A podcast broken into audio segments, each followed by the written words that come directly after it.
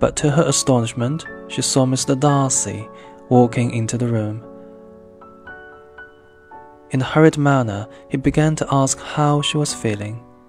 She answered him with cold politeness. He sat down for a few moments and then, getting up, walked about the room. Elizabeth was surprised, but said nothing.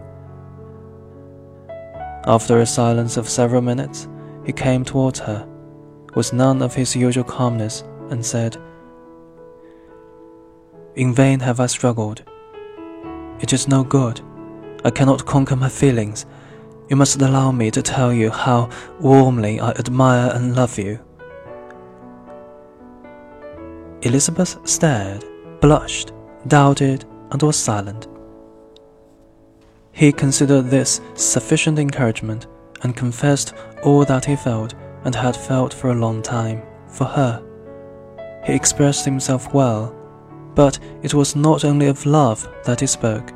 He also talked of his pride and his sense of her social inferiority, which had made him struggle against his feelings for so long.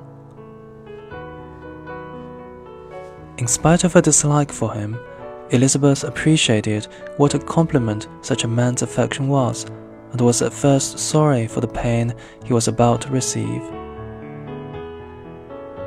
But soon, as she heard his references to her inferior position, she lost all pity and became very angry. She waited patiently, however, until he had finished. He ended by describing the strength of his love for her which, in spite of all his attempts, he had been unable to conquer with arguments of reason and common sense, and finally he asked for her hand in marriage. She could see that he had no doubt of a favorable answer, which only made her angrier. I believe society considers it correct in cases like this, she replied, to express grateful thanks so if I could feel grateful, I would now thank you, but I cannot. I have never wanted your good opinion of me, and I cannot accept it. I'm sorry to hurt anyone, but it has not been done deliberately, and I hope the pain will not last long. The pride which, you tell me, has long prevented the expression of your affection can have little difficulty in conquering your feelings after this explanation.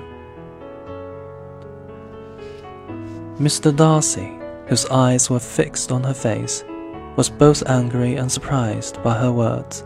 His face went pale, and he was clearly struggling to control himself.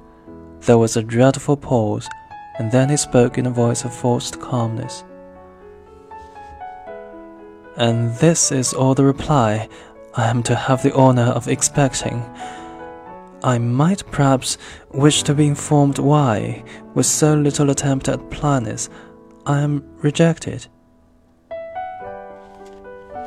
I might as well ask why, with so evident a wish to offend and insult me, you chose to tell me that you loved me against your reason and even against your character. But even if my own feelings toward you had been favorable, do you think anything could tempt me to accept that the man has destroyed perhaps forever, the happiness of a most dear sister.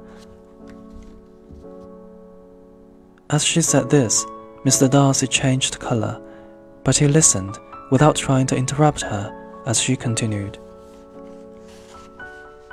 I have every reason in the world to think badly of you. Can you deny that you were the cause of Jane's separation from Mr. Bingley and of her unhappiness? Can you deny it? I have no wish to deny that I did everything I could to separate them, and that I'm delighted with my success. Elizabeth treated this last remark with disdain, but its meaning did not escape her. But it is not only because of Jane that I dislike you. My opinion of you was decided long ago. I heard all about your character from Mr. Wickham. Now, what can you have to say on this matter? How can you defend yourself? You take an eager interest in that gentleman, said Darcy, less calmly than before. The colour was rising in his face. Who can help feeling an interest in him when we hear of the unfortunate life he has had? Unfortunate, repeated Darcy contemptuously. Yes, unfortunate indeed. And it was your fault, cried Elizabeth with energy. You took away his chance of a comfortable income and a good position, which you knew had been intended for him. You have left him poor and dependent and disappointed. You have done all this, and you can still treat the mention of his name with contempt. And this, cried Darcy, as he walked with quick steps across the room, is your opinion of me. Thank you for explaining it so fully but perhaps you might not have considered these offences of mine if your pride had not been hurt by my honest confession of my reasons for not proposing to you earlier. Perhaps I should have hidden my struggles and flattered you by pretending I had every reason to love you, but I hate disguise of any sort, nor am I ashamed of my feelings of pride, which are very natural. Could you expect me to delight in the inferiority of your family compared to mine? Elizabeth felt herself growing more angry every moment. Mr. Darcy, you could not have made me the offer of your hand in any possible way that would have tempted me to accept it.